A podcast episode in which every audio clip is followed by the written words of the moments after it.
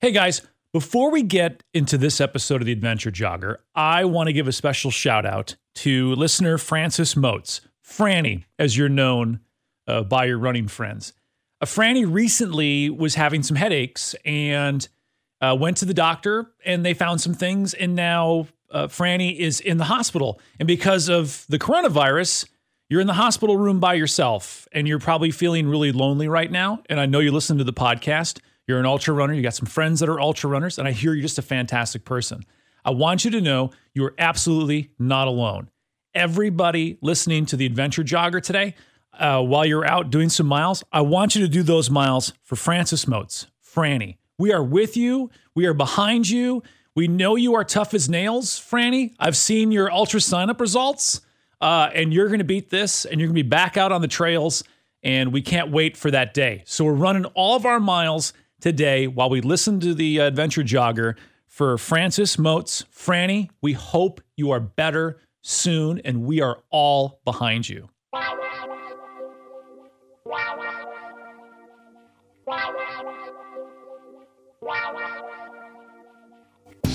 The Adventure Jogger, a podcast about trail and ultra running.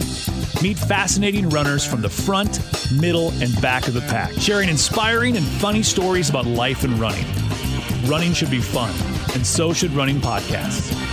I'm your host, Ryan Pluckelman, and this is The Adventure Jogger.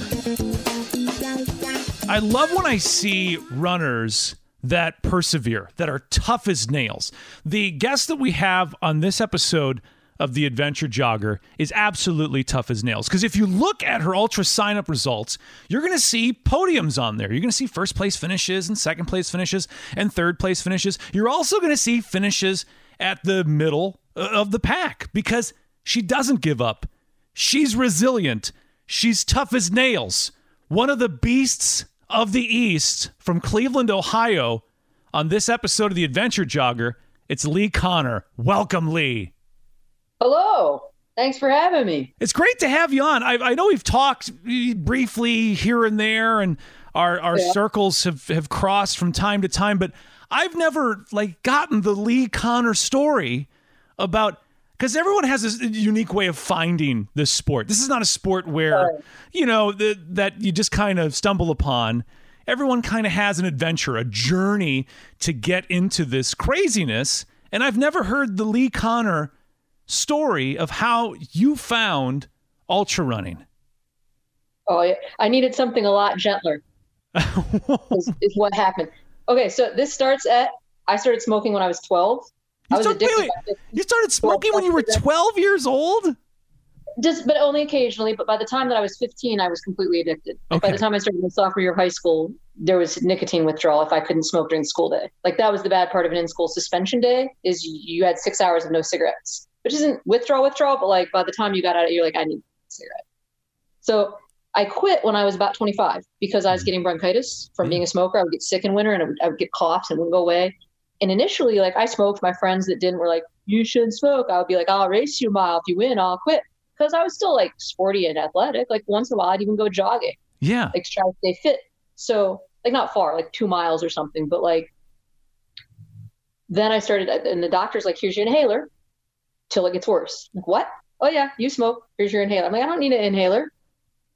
So then I quit smoking. But so I found boxing super fun. Because what I would do from the smoking is I would just go run until it hurt every single day after work, which took like 20 minutes to completely wipe me out. And yeah. then it hurt to until the next, and it would hurt right until the next day after work. This kept me off cigarettes. But then I ran into somebody I knew like in passing. She's like, Oh, I go to this gym. Like, we do boxing. You should come do that. I was like, Okay. So I went to the boxing gym and I learned how to box. And I actually fought amateur like three times and I won two of them. And, what? And, yes. And then, yeah. So, but I was in the meantime trying to sort out my life. Like it wasn't just quitting smoking. Like I was, I had started, I'd almost finished a bachelor's, but then I'd put off actually finishing it out and getting things done. So then I finally started pulling things together and the quitting smoking was on the list mm-hmm. of the things. Like I had to, I was going to get healthy, get a profession.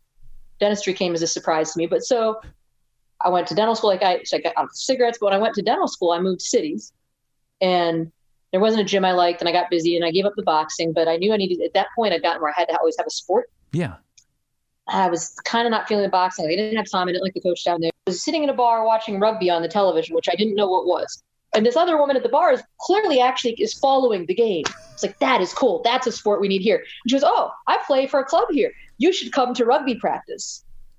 And then I played rugby for like nine years, resulting in three or four concussions, a couple shoulder separations, torn ligaments in both ankles, no ACL in my left knee anymore. Never even had the reconstruction. My left leg is actually a little smaller on the quad because I never had the ACL replaced Yeah. on this knee. It's just not there. Um, two meniscus tears, some broken fingers, hyperextended elbow, a tear in that cartilage. So I didn't play any more rugby. So then, after I stopped playing rugby, I was playing touring, and I moved back. To, I moved back up to Cleveland. I was playing for a couple clubs here, and then one club that I liked fell apart. I'd gotten so beat up from. I was like, you know, I had one real bad concussion, and I was like, no, there's enough of this. I'm, I'm just, I love it, but. And another girl I played with was like, oh hey, they're starting this roller derby team in Cleveland. You should come to the meeting with me. Like, no, because I'm not. First of all, this is now I'm the most feminine I've been in my life. But no, I'm not coming to roller derby. First of all, I don't have roller skates. Second of all, I'm not wearing a damn skirt. So she was like, well, I'm gonna have some drinks at this bar near the meeting before the meeting, you know, to get up the nerve. So want to come to the bar with me? Yeah. So I went to the roller derby meeting, and there were hot girls, and I was like, ah, I'm gonna do roller derby. I was going. I break up. I was like, oh, this is perfect. Whole new circle of people. Cause so then I was doing the roller derby. But you know, team sports can be very tiring and wearing, and also it's actually also an impactful sport.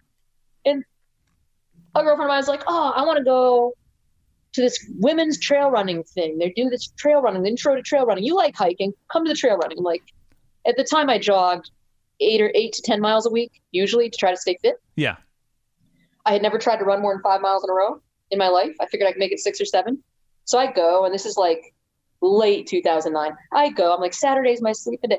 I go, meet this women, and like 45 minutes, almost an hour goes by of jogging, mostly jogging, walking up hills in the woods, and it's not boring. Running's boring, usually. Yeah. Like running far, just fucking boring. So I, I'm doing this thing, and it's fun, and they're nice, and they're like, oh yeah, we're going for beer now. I'm like, oh, so we just run around in the woods and then we go have some beer and food all right, sure. I mean, the roller was starting to not work as well for me. It is big team group sports, like things, and it's good. It was like high school. I did four years. Super glad I did it. But four years was enough. Is so then, so then I'm in this group, and th- there's a couple girls like, oh, we're gonna do this long race. We're gonna do this 15k, and I'm like, 15 kilometer. How much is that? That's almost 10 miles. I was like, ah. But this one girl, I'll never forget this. She wasn't even that strong a runner. She says, "Oh, well, I'm doing the 15k, but it might be too much for you and too soon. You you can just do the 8k." And usually that technique does not work on me, and I don't even think he meant it as a technique. But holy shit, I was like, "Oh, oh, it's on, it's on. That's it. I'm doing the 15k." And I was actually nervous. This is February 2010. I was like, "I don't know if I can run 10 miles. I think I can. Ah, I'm not. I'm not actually totally sure." I could finish the whole thing without dying and signed up for a 25K, which almost killed me because I could only go 13 miles. My long run was up to 12 miles. And oh my God, I remember the last two or three miles of this 15K. I thought I was going to die. It wasn't even hilly compared to what I do now, but oh, it was horrible. Like I was just staggeringly, miserably exhausted. I could barely run. So my next 25K, I didn't take off like a bat out of hell at the start. And then it went good. But then what happened was the same girl signed up for 50K and was like, oh, it's probably too soon to do it your first year. like, oh, not only am I doing it, but I am going to beat you. I'm going to beat you. And then I did. And I thought I was going to die. I was like delirious my first 50K. Like the last five or six miles, I was delirious. I couldn't walk right for three days. It took me two or three weeks to recover. Now I'll run hundreds a couple weeks apart. But it took me a couple weeks to recover back to able to jog after my first 50K. Oh my God. But then I signed up for more. As soon as I was like partway recovered, I was like, oh, more. Let's do some more. And I did like six of them. And then I found a 40 miler. And then my third 50K, Yeah. if you placed first through third, you got a free bib the next year Oh. to the 100K, 100 mile, oh wow. or you could back out. Well, So I went to 100K. yeah. So then I was I was scared about that. And then I signed up for Mountain Masochist 50 miler because I figured it would be good practice. And then, so yeah. And then things just kept escalating and escalating and escalating. And it was all, it all makes sense like each individual thing that caused me to keep escalating makes perfect sense, kind of. But yeah. yeah, and yeah, Okay, quick recap for everybody because that was a that, that was at the speed of light. You start smoking at 15, a whole lot of things happen in the middle, and then you start winning hundred milers. But the rugby, the, the the roller derby, you had what? That is that is probably the most intense running journey of that I've ever heard from anyone, Lee. well, it, yeah, well, I, but I never, I never um, got addicted to any drugs. No, no, because you found all these other things to get addicted to. Like to Except think. nic- nicotine counts, Well, yeah, like, you're right. there's a lot of people. I've met some folks that came to running from like meth Right, or like heroin addiction. Right. Ultra is good for all kinds of things. Yeah, that's that's for surely. That's And I know people. It seems like a lot of people either either they've got like anxiety and depression in their history, or addiction, or eating disorder. Like the number of us, the number of people I meet who are like kind of embarrassed because they're new to ultras. Mhm. And they're kind of embarrassed because they feel like we're all together and they've got something wrong. You know what I mean? Like they're on an SSRI, or they used to have an opiate addiction, or they used to be obese, or they used to be anorexic and they still struggle and this food Mhm. is fuel, or whatever it is or they're still struggling with some kind of trauma. Like the number of people who, once you get to know them, one of those things comes up, and they think they're like the only one. And I, I think it's great. More and more people are like, "Yeah, I came to this a weird way. Yeah, this actually helps me with my anxiety or my whatever." Because I think the bulk of us have something. that's the truth. What would you say that most ultra runners have an issue? And I wouldn't say like you know, all varying degrees. Is there any person running ultras that you think has it all together? You know, but how you'd have to know someone real super well to know that, right? That's true. I mean, if, if I decide not to tell people anything about my life, on the surface, I have it super together, you know? I, I mean, I got a house, I got a good job I've been at for a long time. You know, I do my training, like, you know what I mean? Like, you have to know someone pretty well to, to, because a lot of people just don't go out on their bad days, or you didn't know them during their bad days and they've worked it out now, but you don't know what work they did. You know what I mean? Yeah, I know what you mean. You know where What, they are now. what do you think is your drive, Lee? It seemed like you kind of, you know, you you, you had you, you you bounced from extremes, right? Like Yeah. your you you know your body. And you, you were pu- punishing your body in extreme ways, whether it was just smoking in the beginning and then just running as hard as you can.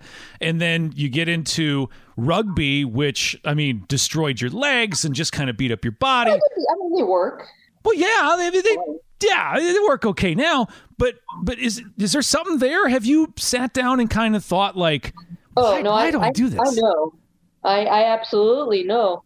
Um, at this point, actually, though, like in hundreds, if you see pictures of me, even late race, I'm usually pretty happy. Like people talk about that pain cave, and I've definitely had races where stuff is hurt, but I'm actually not that miserable. Like people talk about like their hours of misery Mm-hmm. they trudge through.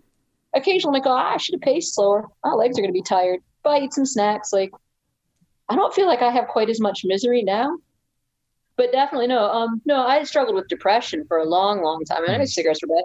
I struggled a lot with depression when I was younger. I still have my days, and um, a lot of it's early childhood sexual trauma, which it took me a long time to even talk to anyone about or say Yeah. openly.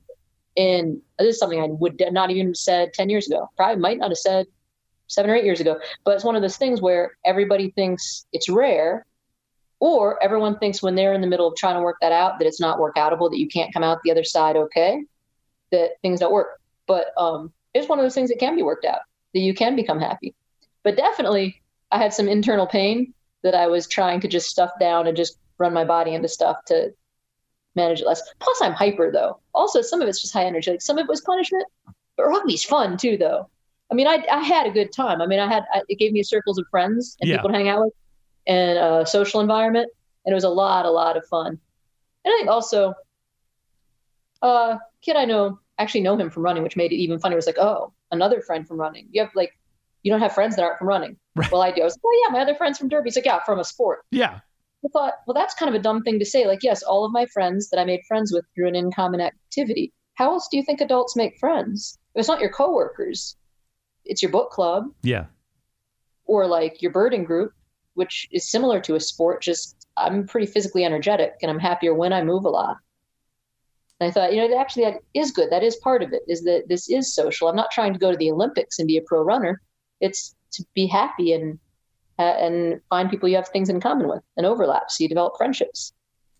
Nothing like an eight-hour long run for developing a better oh, friendship. That is the truth, man. You, learn fast. Yes, you do, and you cut through all the BS when you go on a mm-hmm. long run with somebody. Because I mean, the first hour is pleasantries. Like I'm sure the first hour, Lee and I are on a long run together. The first hour is, oh, where are you from? Oh, da, da, da, that sort of thing. Oh, you have kids and that sort of thing. And then by hour six, the deepest, darkest stuff. You're like, well, you know, I don't like myself, and I've been battling with depression, and I got this, and I was smoking cigarettes. Like all that stuff comes out, and by yeah. the time you've you finished that eight hour long run, you have covered more uh, in a relationship than just a casual friend that you would meet for drinks for like five years. Yeah, yeah, definitely. And then, yeah, and you remember all of it or most of it. And I even have friends I've met during races. Like there are people I'm still in touch with that we've scheduled races on purpose together, yeah. or even scheduled to hang out a couple extra days after in whatever town it was. Actually, one of them just agreed to come to Hellbender's rescheduled date because it reopened because too many people can't make the rescheduled date. And I haven't seen him since, oh, Hellbender two years ago. Well, yeah. Hellbender a year ago. So that's kind of cool. So he's going to come back up. But yeah, like I know him. I met him during Ouray really early on. We got lost at the same time with some other dude that then wandered off. We tried to stop him, but you can't control other people. And we refound ourselves and spent a bunch of race together and run in like five or six races where we've overlapped some hours of race time, right. hung out after before. But like I know multiple people like that that we were on the same pace. I got a friend down in Tennessee who I met actually. He and I didn't run Hellbender together. We signed up together and then hung out after. Yeah. But I have a friend down there who uh, I've run a bunch of miles with on that course both years. Like we always we've run we met on the course, ran the second half together the first year, and then the second year we ran 95 of 100 miles together. Wow, and you're pro- you're probably like the, the the the you know the fairy godmother for his kids or something at that point. You run no, Hellbender with somebody. Uh, Michelle McClellan. Oh, okay. So yeah, Michelle, I know Michelle. Yeah, we met we met during Hellbender the first year, and then we both ran it again. And the next year, we were talking at the start and just ended up running. But that last five mile downhill, she was like, "I'm not running down this hill," and I was like, hurts me more to go slow. I'm gonna run down the hill.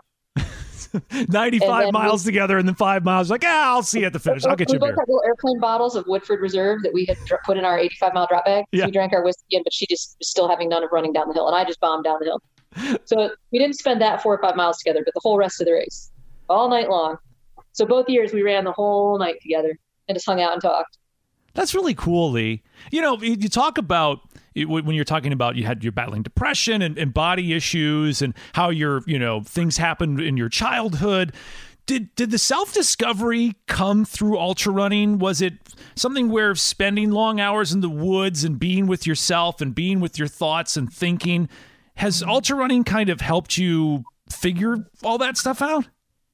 It's definitely given me like the, the space to think about it. And it's one of those things where I've been working it out, but I definitely kind of hit a plateau where I thought, okay, I'm stable.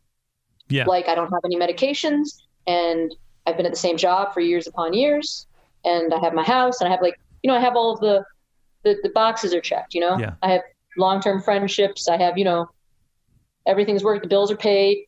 Like things you're supposed to do to be a stable grown up are all accomplished. But I would just be not, not, a, not, people think of it as like crying. It's not that kind of thing, but I had kind of just a flat depression. Yeah. I just feel flat about things. Like things wouldn't I wouldn't be able to. I knew they mattered to me, but I couldn't feel as connected. And I think for me, that was something that came through the, all the time in the woods. It allowed me to somehow that helped me connect. You'd think go out away from everything, and now you feel connected. But there's something about being in nature for me. Yeah, it made me more able to connect because it wasn't about the other people. It wasn't about whether people reached towards me. It was about my own ability to feel connected. You know, I think that has helped a lot you know, we, we seem like a band of misfits, ultra runners. Do you get that kind of vibe where, you know, the reason why you go to a race and you meet somebody five miles in and you run the next 90 miles with them and you build these fast friendships and these circles, everyone's circle gets bigger. The more races you go to, the more people you know, uh-huh. that you hang out afterwards. Do you think it's, it's kind of that merry band of misfits? We all kind of know we have issues or are running from something and it's just a, a, a non-judgmental group of people that are just looking to have some fun in the woods? Over overall, that's my experience of this community. I mean, there's definitely exceptions, But overall, that's my experience of this community. You know, every once in a while you run into someone that's just mad. Usually, I'm going to say this even though we're supposed to be nice to all the sports. Usually, they're a former Ironman triathlete or still doing those folks. Oh my god.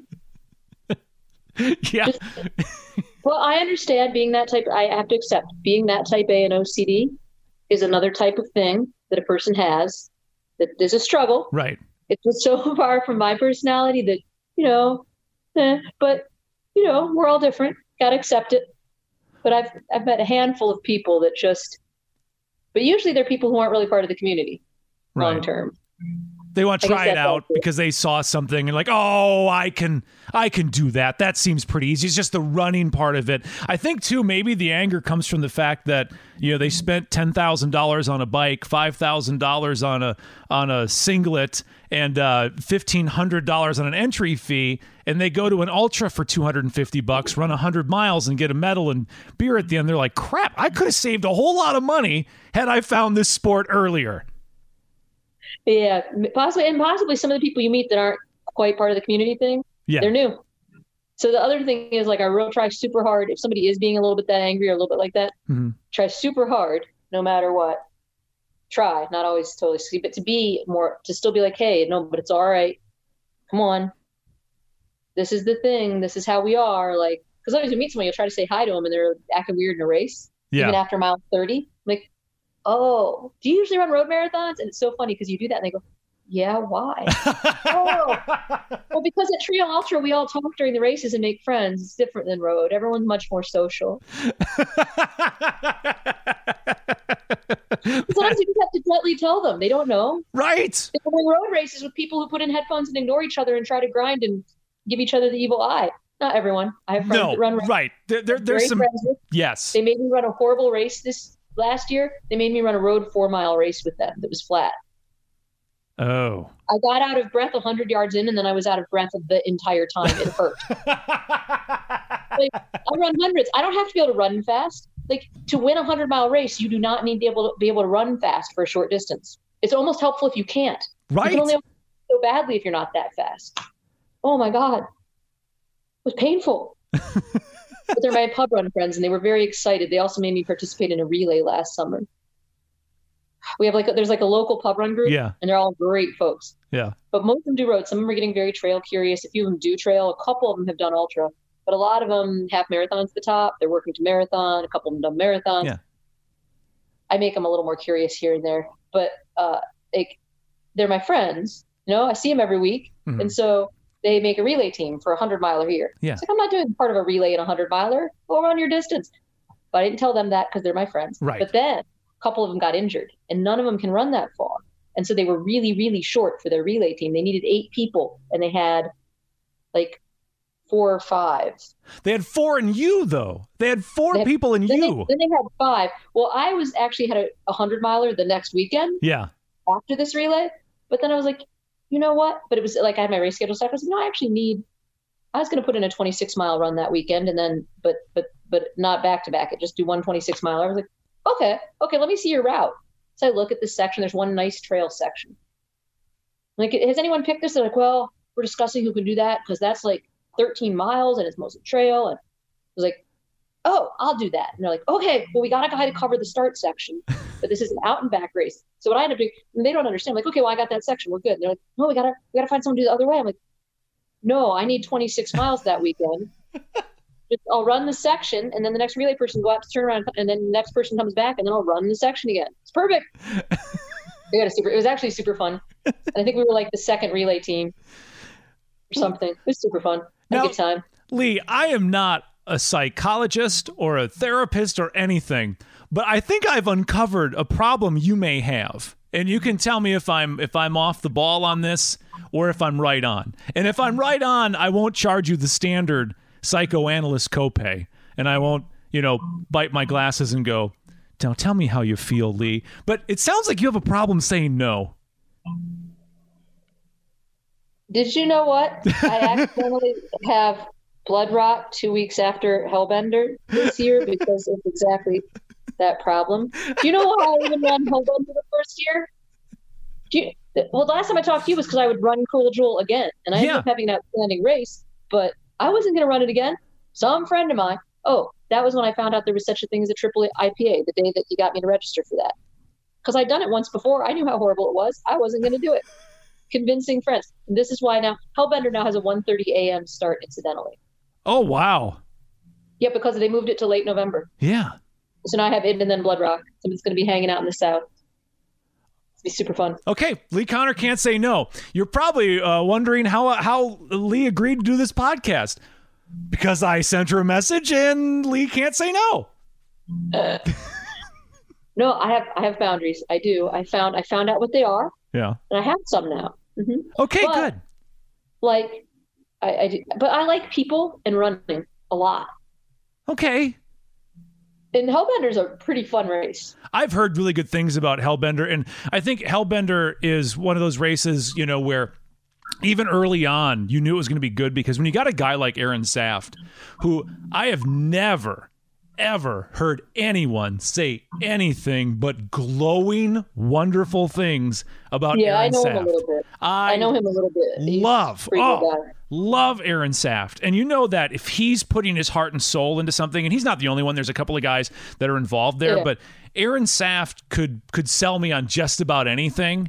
And Hellbender is one of those races where I think we needed something like that, and we have we have tough races on the Beast Coast. Don't get me wrong. There's plenty of tough races, but I think that was one of those kick you in the nuts races that you know we needed another one of those. Yeah. I hear Blood Rock's actually got 26,000 of gain in some medium technical. Really? So you're going to do? I've never seen those trails. It's down in, I think, Alabama or something. I've never been to Birmingham. I think Okay. that's the, the airport. So I'm going to go find out. Yeah. I read the description and, and I looked up a couple pictures and it looks pretty cool. Eastern States is rough. That's what I've heard. Yeah, I've, It. You you may be Yeah. the expert on on Eastern 100 just because you've run so many of them, Lee. But You- go yeah, back to back to back, going Hellbender to Blood Rock back to back because Well, you we'll just can't say no. But but then I don't have to train very much. You know what's cool for this pandemic? Everything's canceled. I've had to actually make a training schedule. I have to actually go do back to back long runs a couple times because if Ouray actually happens, I actually need to be fit. And I was supposed to have leading up hundreds, and they've been canceled. And so now I have to actually train myself other than by just because when you run, if you run like five, six, seven hundreds a year, like one or two other shorter distances, like you don't have to do that much training. Like you throw in some intervals, you do a bunch of stabilizer exercises and strength stuff so your body doesn't fall apart on you. And like, you know, you don't have to do a ton of training miles because you maintain the endurance by the races. So you only have to just like fine tune your leg turnover and do your PT stuff. I'm having to do real training. Mm. Right, it's been a while since I've done this. That's awesome racing. Uh, Thank God I ran Orcas Island in February, so I at least already got to race once this year. no, you know what? Aaron Saft. Yeah. Aaron Saft is such a great guy. So I went last summer. I ran a race called Chicamocha Canyon, 100 mile, which is in Colombia, yeah, in the deepest canyon in South America. yeah. Oh my God. Oh, it was, it was challenging. It was 106 degrees with direct sun during the afternoon. And it's not dry heat. No, it's not. it's Colombia. It was hot. But I had a great time down there. Um, I mean, you need some Spanish ideally if you're going to do that race. Yeah. They're super friendly, but um, it's real helpful if you have some basic Spanish. You probably get through it otherwise. And they'll work with you, but I found it helpful. But that that's an epic, amazing race. That thing, I was the second place woman. It took me like 33 hours. Wow. Now, it should have taken me less time. I had a few on course issues. What were they? Um, you know, dehydration. It was hot. 106 is hot. Mm-hmm. 106 and humid is really hot. Mm-hmm. And I didn't understand how technical some of the sections would be because their descriptions, our country's pansies about technical. Really? Yes. We think that Eastern states is really, really, really technical. And they're like, well, that's normal. But then there's the trail. And the trail, the trail is, it's a little narrow single track trail. yeah. which is fine. And there's some rocks in it, which is also fine, right? Except there's also knee high underbrush and things that are so overgrown that you cannot see your feet. And it's night and it's misting outside because it's so humid, just misting. So your headlamp doesn't show you anything. You can barely see where the bush is. You cannot see your feet at all. And you're supposed to, so it's, you look at the section, you're like, oh, this will be quick because there's this downhill that looks like you look at the profile, you're like, oh, there's just runnable angle downhill Yeah. between these checkpoints. Looks like there's like a four mile downhill. Yeah, except you can't see your feet and there's rocks. And then the end part of it isn't even a trail.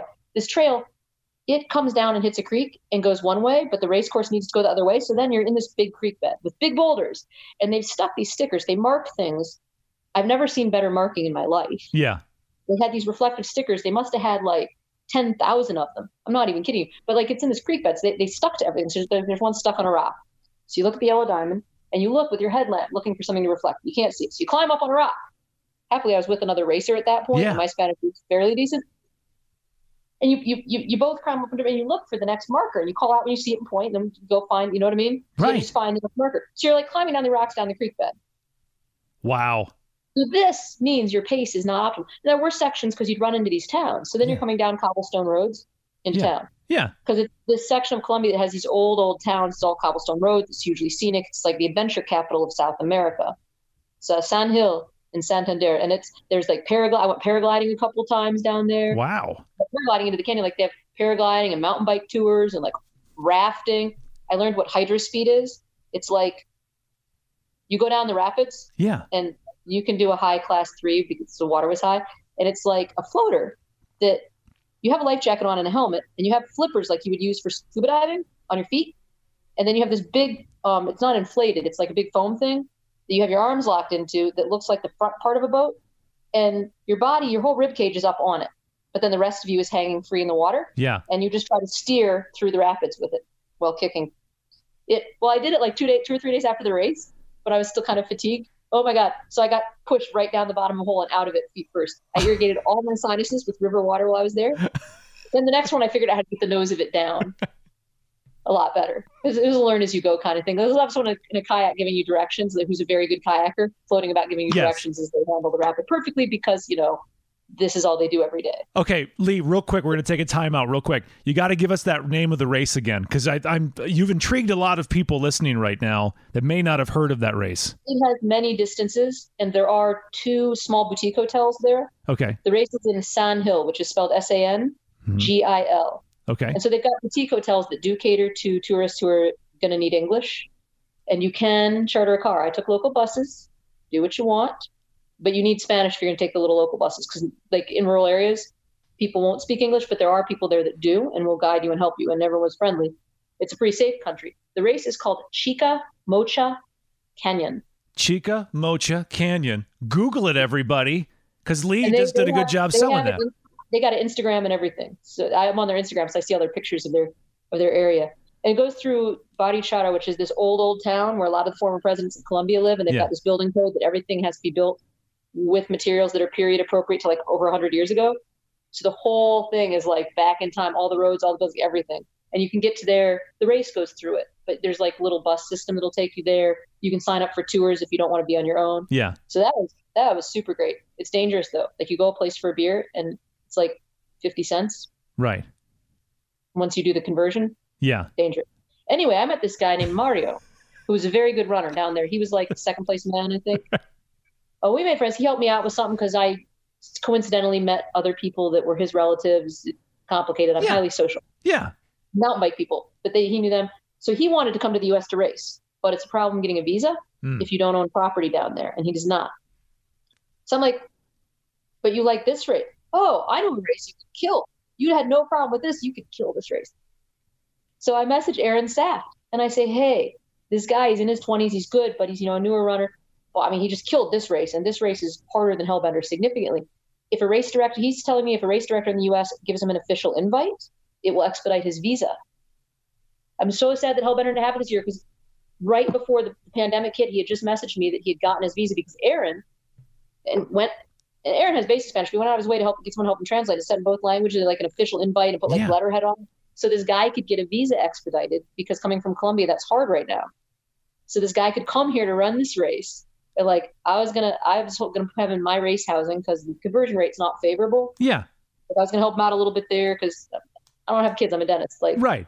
I was like, do "You just stay. I've, I've booked housing. You can just stay Mhm. in the extra room." So like, we're gonna cover it now. So I, I hope he can make it to the race one of these years.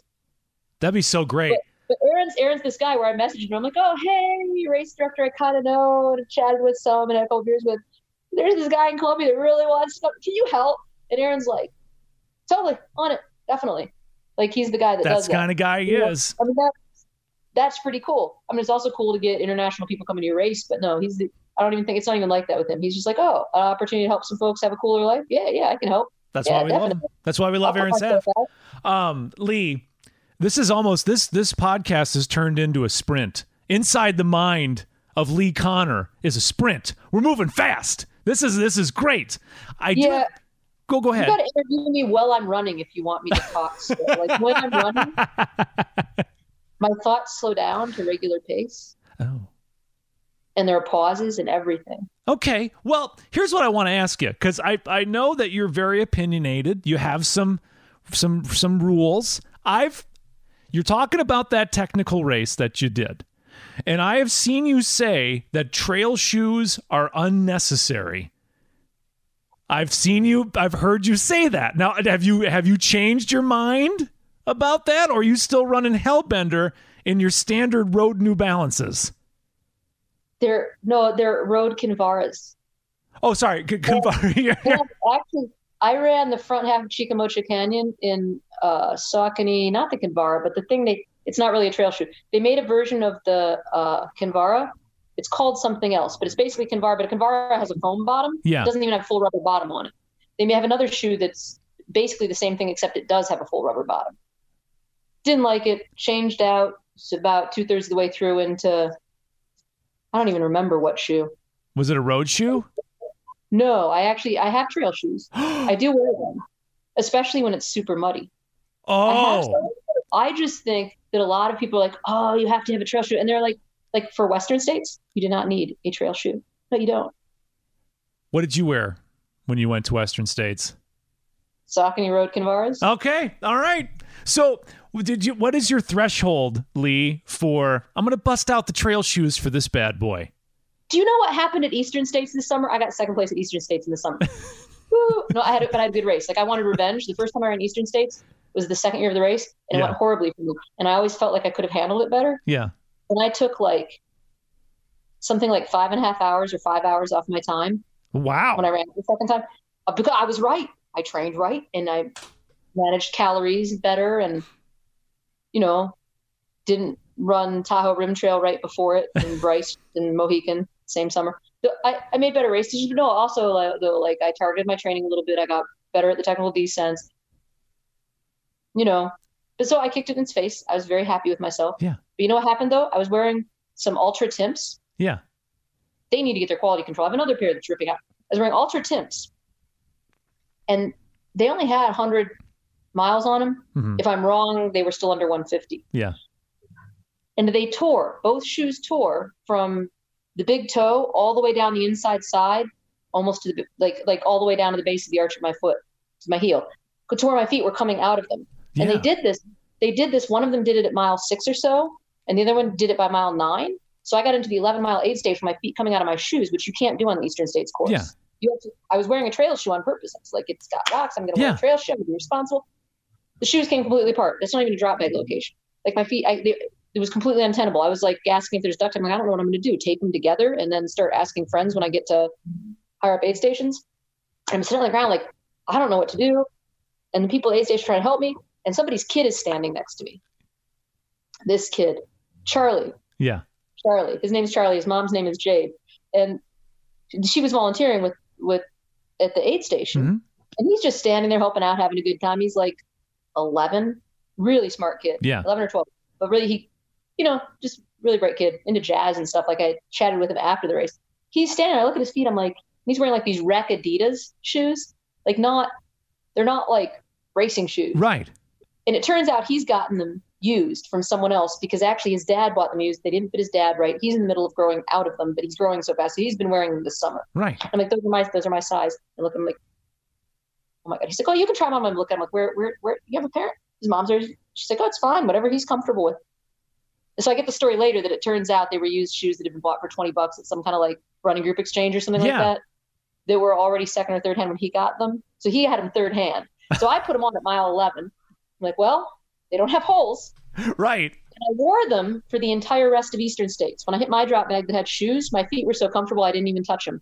I wore the shoes from mile 11 to mile 105 of Eastern States that this kid that I met on the course gave to me. When I saw him at the finish, he almost was like, hey, did it not work out? I'm like, that worked out.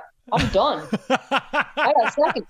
Thank you for the shoes. And I still, I was like, I still have them on. I didn't even switch to my shoes when I got to my drop bag. Your shoes saved my race. Then I wow. introduced my friends and told everyone, which made him happy because you know when you're a kid and you're bored, and then all of a sudden all the grown-ups are like, "Oh wow, you're the one!" Oh, so Oh, second place. The dude that Nice. Yeah, that's fantastic. The kid gives Yeah, you his shoes. saved by saved by somebody raising their son to be a generous and and helpful person. You know, which is really cool.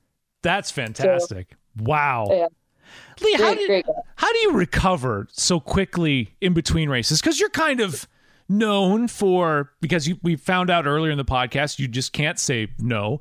So you're Yeah, then I made friends with Walter. I don't even recover well. Do you know who Walter is? Walter? Yeah. no, Walter Handloser? I've never I've You know, never met him. He, he has, it's spelled Handloser, but he's German. It's Handloser. Yeah. I mean, he's a U.S. citizen, but it's a German name. Okay.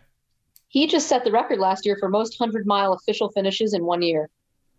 Oh wow. As long as you finish 100 miles during a 24 hour, they count too. So he did two of them during across the years, Oh wow.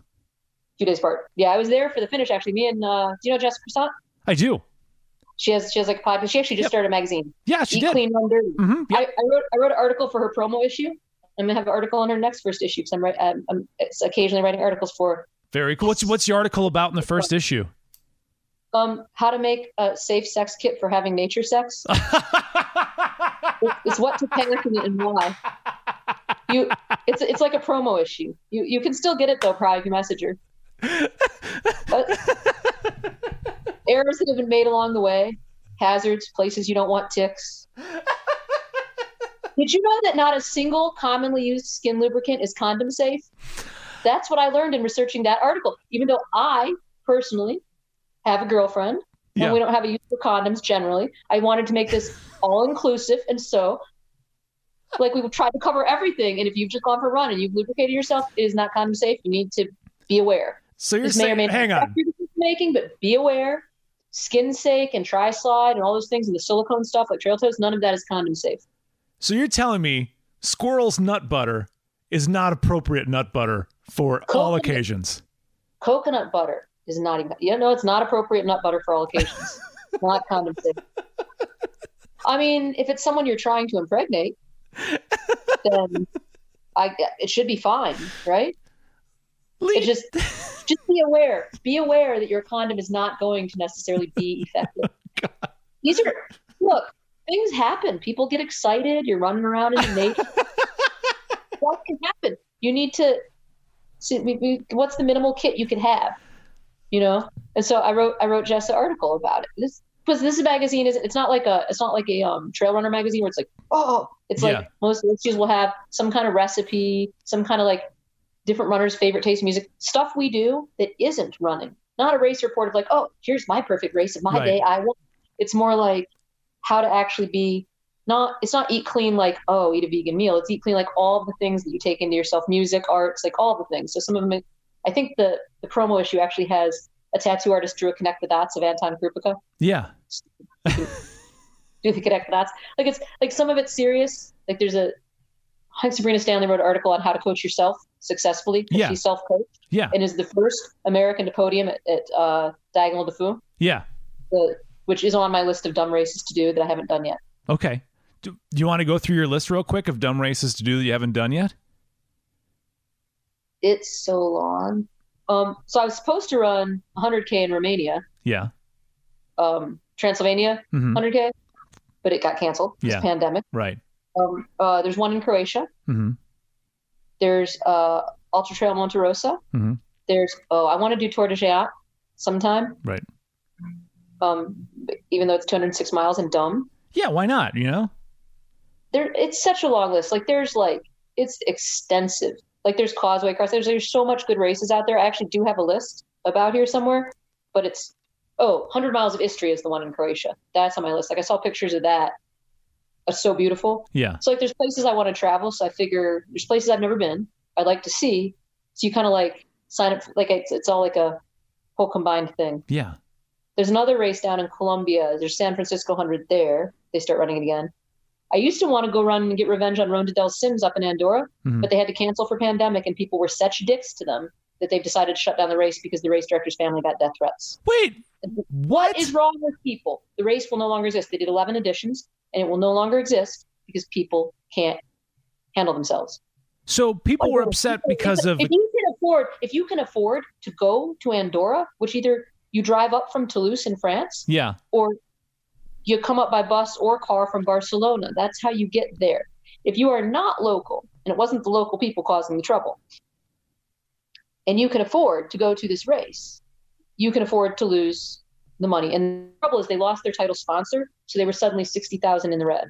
Oh, uh, and there's nothing they can do. So they couldn't have. They literally didn't have the money to refund. Like the guy that owns the race is going to go put a second mortgage on his house. Right. To like, you can't you can't just magic sixty thousand mid pandemic, and people were just being unreasonable. And it's a handful of kid, bad kids rooting for the whole class. Mm-hmm. But yeah, so that's that's just a loss because that was an amazing race. But the year that I ran it, I got stuck on course. Like 42 of us got stuck on course due to catastrophic weather conditions. Yeah. So we all got stuck in the evening and got evacuated after sunrise the next day. Oh wow! What was it? Yeah. Was it thunderstorms or what was it? Uh, no, it's up in the Pyrenees, Mhm. and there was occasionally there's flash storms. There's always like it's five or six in the evening. There's going to be a flash flash over storm. It'll last 20 minutes. It'll last 40 minutes. You do this checkpoint, and it starts, and like they're holding people like, oh, just wait because there's lightning, and then the rain, the temperature started dropping, and it had been in the upper 60s Right. up high, and it had been like in the upper 70s to 80 down low. And it had been, and all of a sudden, up on the side of the mountain, it becomes the temperature starts coming down. And you can feel it, like the air got cold, and all of a sudden, it's like in the 40s, and then it turned into hail, and then the hail got bigger, Yeah. and then they're like, well, it'll pass. And an hour later, there was huge hail, and it was 35 degrees outside, and so they weren't letting anyone leave, and the trails were becoming impassable because the hail was coming down so much. So we were at a backpacker hut where the, the main aid was, but there's the med shack below it, like just downhill. Yeah. That got so much hail on it, it collapsed partially. There were actually a couple guys in it when that happened who had been napping and hadn't even realized. Like they come to me like, oh, we're gonna nap for a little while, and then we're gonna hit the night portion, right? Yeah. And they woke up to the tent partly collapsed on them. Had it, and there's this hail is is not quite golf ball size, but it's like half the size of a golf ball, and there's a huge amount of it, like to where there's like six inches of it sticking now, and the sun's fully down, and we just keep accumulating people, and the later people are coming to this checkpoint because I got there early. I was one of the first people to get Yeah. stuck there. I was just talking to these touristing Belgian backpack ladies that were really nice and gave me a beer, and I was about to leave when the storm hit. Like I almost got out ahead of it, in which case I would have been stuck on the mountain and probably wound up. I probably would have made the next checkpoint, but I just would have been held there, which meant I could have evacuated by slightly sooner. But like it, actually, very few people got stuck in that gap there ahead in front of me, which is good because that was actually a dangerous spot. One person stuck there, made it out, but had hypothermia. And there was a guy, the last guy in our aid station, they went out and found him, and he hadn't even remembered to put on all of his gear because hypothermia hits so fast. Like you don't realize you need to remind yourself that you have that mylar. Yeah. He hadn't taken it out. He hadn't taken out his rain pants. He had on his jacket, but he didn't have his jacket fully zipped, didn't have his rain pants on, didn't have that mylar wrapped around under his jacket. And they when they found him, he had stopped moving and he was gray. Oh God. He was non he was non-responsive. He couldn't talk. He couldn't they carried him in. And there was actually a physician stuck there also. And so they carried him in because now it's like below freezing and it just you run out your calories. Like you're trying to climb up this mountain and you just think, well, I better the priority is to hurry and get to this checkpoint. Well, he ran out his calories and he survived. They were able to rewarm him. He didn't evacuate with us. The last guy in that was carried, there was one guy carried in ahead of him who wasn't fully under his own power, but was able to get warm enough and get okay Yeah. and evacuate with us. So now we're in this tiny like backpacker hut. It's also full of backpackers that are stranded, so they have all the rooms. So we have 42 of us sleeping in this dining room, this little dining room. So there are people on tables, on the benches next to the tables, and under tables.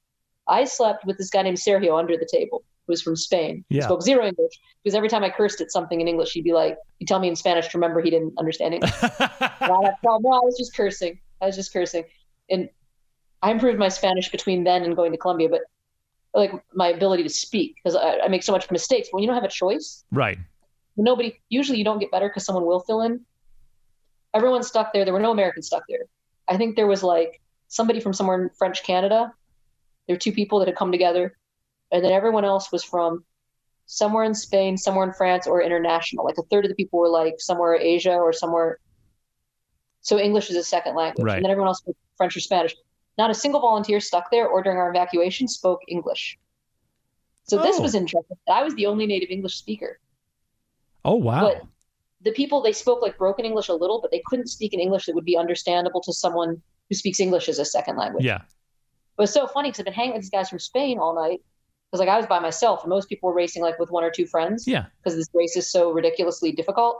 Like the the hundred k has a uh, 48 hour time limit because it's got the same amount of climbing as the UTMB, Wow.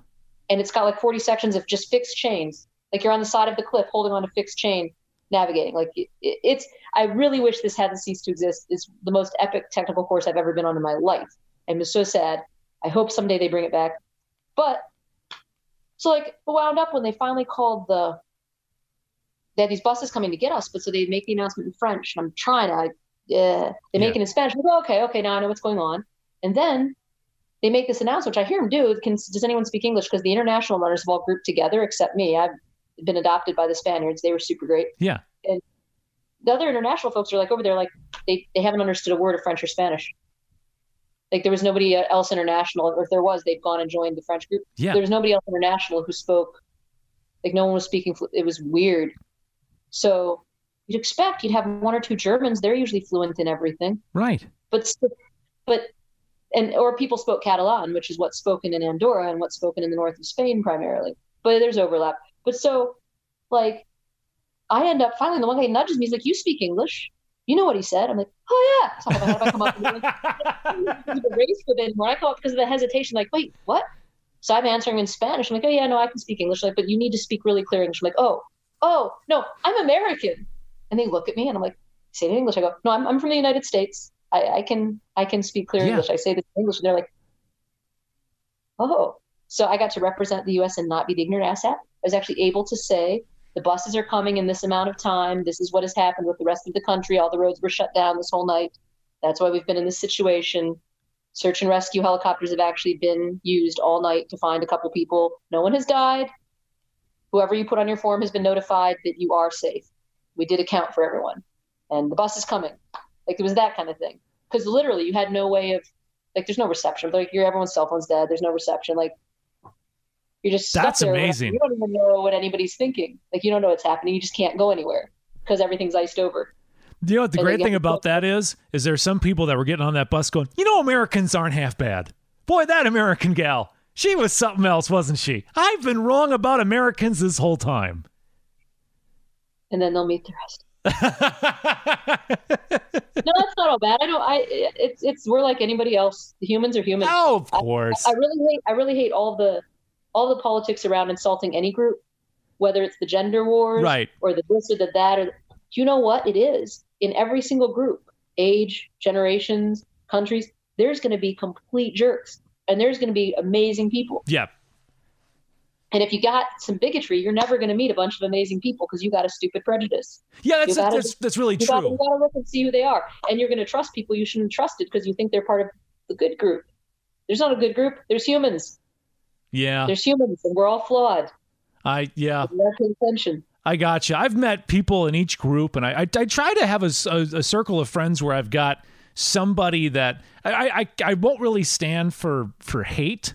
You know, like if you oh. dislike a group of people because of of the way they are, like I, I I'm not gonna gonna stand So for that. disliking people because they're Nazis is different than disliking people because they're French. Right, right, exactly. So I, I draw the line at that, Lee. I have no problem if you're French, but if you're a Nazi, I'm out. If you decide, you decide that you get born French, you get born boy, Right. you get born a girl, you get born whatever. You get born in the generation you're born in. Do not get born a Nazi. You picked to, to be that. Boy, Yeah. we have covered a whole lot of bases here, Lee. We have really, this may have been the fastest, most in depth interview I've ever had. And you know what? I didn't have to do much work. You did all the work on this episode. Yeah. I, talk a lot. Because I actually like on long runs, sometimes I'll go like 20 and 30 minutes without talking when I'm running long. I don't Like believe about, that. about about 45 minutes into running, my brain settles down and like I don't I can just be fine. I don't know. I don't know if I believe that, Lee. I don't. Well, next time I'm down your way, we'll go run for a few hours. that sounds fantastic. Lee, um, you've done a lot of races. And like I said before, I, I love your your tenacity and just your you're, you're you're tough. I love that that toughness. And I want people to take something out of it. They've been frantically writing down the races you've been talking about. Uh, try, trying. Oh, oh, go ahead. Ultra Trail Cape Town. Okay. My one and only DFL. I just ran it in November, end of November to avoid Thanksgiving. Ultra Trail Cape Town 100K. Yeah. Although when they say you need to be finishing the top third of the general field of your local races or don't start, it's for serious. I had things go wrong. I was sick, but still, I couldn't have. I finished DFL with less than a minute on the clock. I think it's amazing, and that you didn't give up. I mean, so how many how many people would give up at some point? At best, I could have finished two hours faster, maybe, but Yeah. not any faster that. That that is a insane race, but also beautiful. But also, they have a 65k. Also, it's in Cape Town, South Africa. I wanted an adventure. I got an adventure. It was amazing. well, give us something, Lee. What can we take? Like, how can we all grab a little bit of Lee Conner's mental toughness? Oh, it's so funny too because I don't really think about it that way. It just doesn't really occur to me that I should quit. Usually, so, like so- it doesn't seem to be on the options list. Like I'm not sure that, but it's not like like I'll do races even where you loop by the start finish and mm-hmm. have to go out again, and somehow like I don't notice. I think I like I'll be out on the trail thinking this is horrible. I don't know what I'll do at the next checkpoint, and then I get to the checkpoint. I'm like, oh well, I'm just gonna get stuff and go. I have no idea what happens there. Hmm. But so- also though, also though, I, I I think I think doing some strength training for hip strength helps the Okay. recovery. so hips, hip Because if strength. You your shock absorption up in your hips. Yeah. Like if you have weak hips and core, if you don't have good one leg balance, like you only run on one foot at a time. If you don't do single leg exercises and get like lateral stability, you're going to get injured. You're Okay. just- it's a fact. Like that's how you get injured. So definitely like having less injuries as a result of of doing some lateral strengthening, that definitely is helpful. Okay. I think and I then you have it. have to really like being in the woods. I really see. I really like being out in the woods for hours. Like I really like that. If you made me run like a 24-hour race on a track, what you would see is a total lack of mental toughness. You would see some quitting really Okay. early. You would have to pay me a lot of money to keep me out there because no, no, I don't like it. Like I, I really. Otherwise, I would like like during the pandemic because I had barely been working. Yeah. We're seeing emergencies right now. I've been taking like four and five hour hikes all the time. Like I can only run so much, but I'm just hiking around. I've been learning botany and edible plants. So far, I haven't killed myself. uh, I, found out that there's local to me a version of what they the wormwood plant. Yeah. It's used for absinthe. Yeah, there's a version called mugwort, but it's got the same oils in it, and it grows locally everywhere in our parks. And so I made experimental absinthe one day. Oh God. Actually, with vodka that I wanted Hellbender the last time I, I ran Hellbender, and last year they gave me vodka. I don't really drink vodka, so I just left it because it was salamander vodka. I left it in my camera. I was like, oh, I have vodka. I'm gonna make an infusion. It gives you it gives you really vivid dreams. Okay. So you made your own absinthe, and then you you, you drank it. What? I, oh God, I, I'm almost afraid to ask. First of all, I want to say I think I know why you don't quit is because that would be a form of saying no, and we all know you can't say no. Um, but Lee, what was your what was your dream on your homemade absinthe? No, it was like series of them. Like I was wandering through this house, and then there were club lights, and they were everywhere. And my friends were at the club, and there were like Christmas, like everything was vivid colors. There wasn't an intricate plot. There was no deep meaning. Just, and I could hear my neighbor, my neighbor across the street, Yeah. because I live in very much in the city with short, short front yards. neighbor across the street has a driveway that's not made well and a low, low, low riding car, and so the, the bottom of the bumper scrapes just slightly every time she pulls in or out of that drive Yeah. every time. I think there's an angle that would prevent it, but um, I don't think that she wants feedback. And so I can hear it from my bedroom, just faintly. And I remember hearing it and be like, "Oh, she's leaving for work. I'm supposed to meet a friend around. Oh no, she leaves for work at like six. I can sleep another hour." And like I remember this, and I'm pretty sure it really happened, but who knows? But I could see what I was dreaming. Very strange. But then everyone says they're having strange COVID dreams. So I mean, maybe I imagined the whole thing because I looked it up and it said that's all it would do, and I made sure of what plant it was. You can kill yourself. Like there's plants that will kill you. Yeah. So Yeah. I, I actually like. You should not take lightly going out and doing this sort of project. There was considerable research. I say it lightly, but it, like there's there's some local mushrooms I know, but you really have to know because there's also things that will just kill you. Right. Like there's one that'll just cause multi-organ system failure. Like you'll think you're fine, and then days later, suddenly things just shut down. Wow. Yeah. Remember those to- commercials? you do have to know what you're doing and what the look and what does and doesn't have lookalikes. It's very important. Do you remember the old Dos Equis commercials, Lee, where it was the most the world's most interesting man? yeah, the old guy, the old guy with the gray beard. You coming? Yeah, I, I, think I think you need to be his counterpart, the world's most interesting woman, because I think I, I need to take up paragliding for that or something. Something, something parasailing or whatever. Because I'll be honest with you, you know, I'd like to research the guests a little bit, just get an idea of where to take the conversation and, you know, what, what's going to get you to tell a great story. Um, if you would ask me, hey, Ryan, when you're starting the new podcast, The Adventure Jogger, do you think you're going to have any stories of people making their own absinthe and having crazy dreams? I'd say, nah, that's probably not going to come up at all. But here we are, just a couple episodes in. It happened. Yeah, it's hard because it's an oil. So you, I had to actually put the vodka in a sealed container and then apply heat to get it to infuse. But then, because alcohol evaporates first, you have to have the container sealed. So you almost have to have like something. You can't have a one-way valve. You have to have something that can expand a little bit. So like a canning mason jar, but yeah. you only have the vodka halfway full. You just have to check for when the top gets tight and then take it off the heat. Let it cool a little, reheat. It yeah, you can totally infuse it. Mm-hmm. Did you ever see that great documentary on PBS? It was about moonshiners um, in Appalachia. It was probably Tennessee.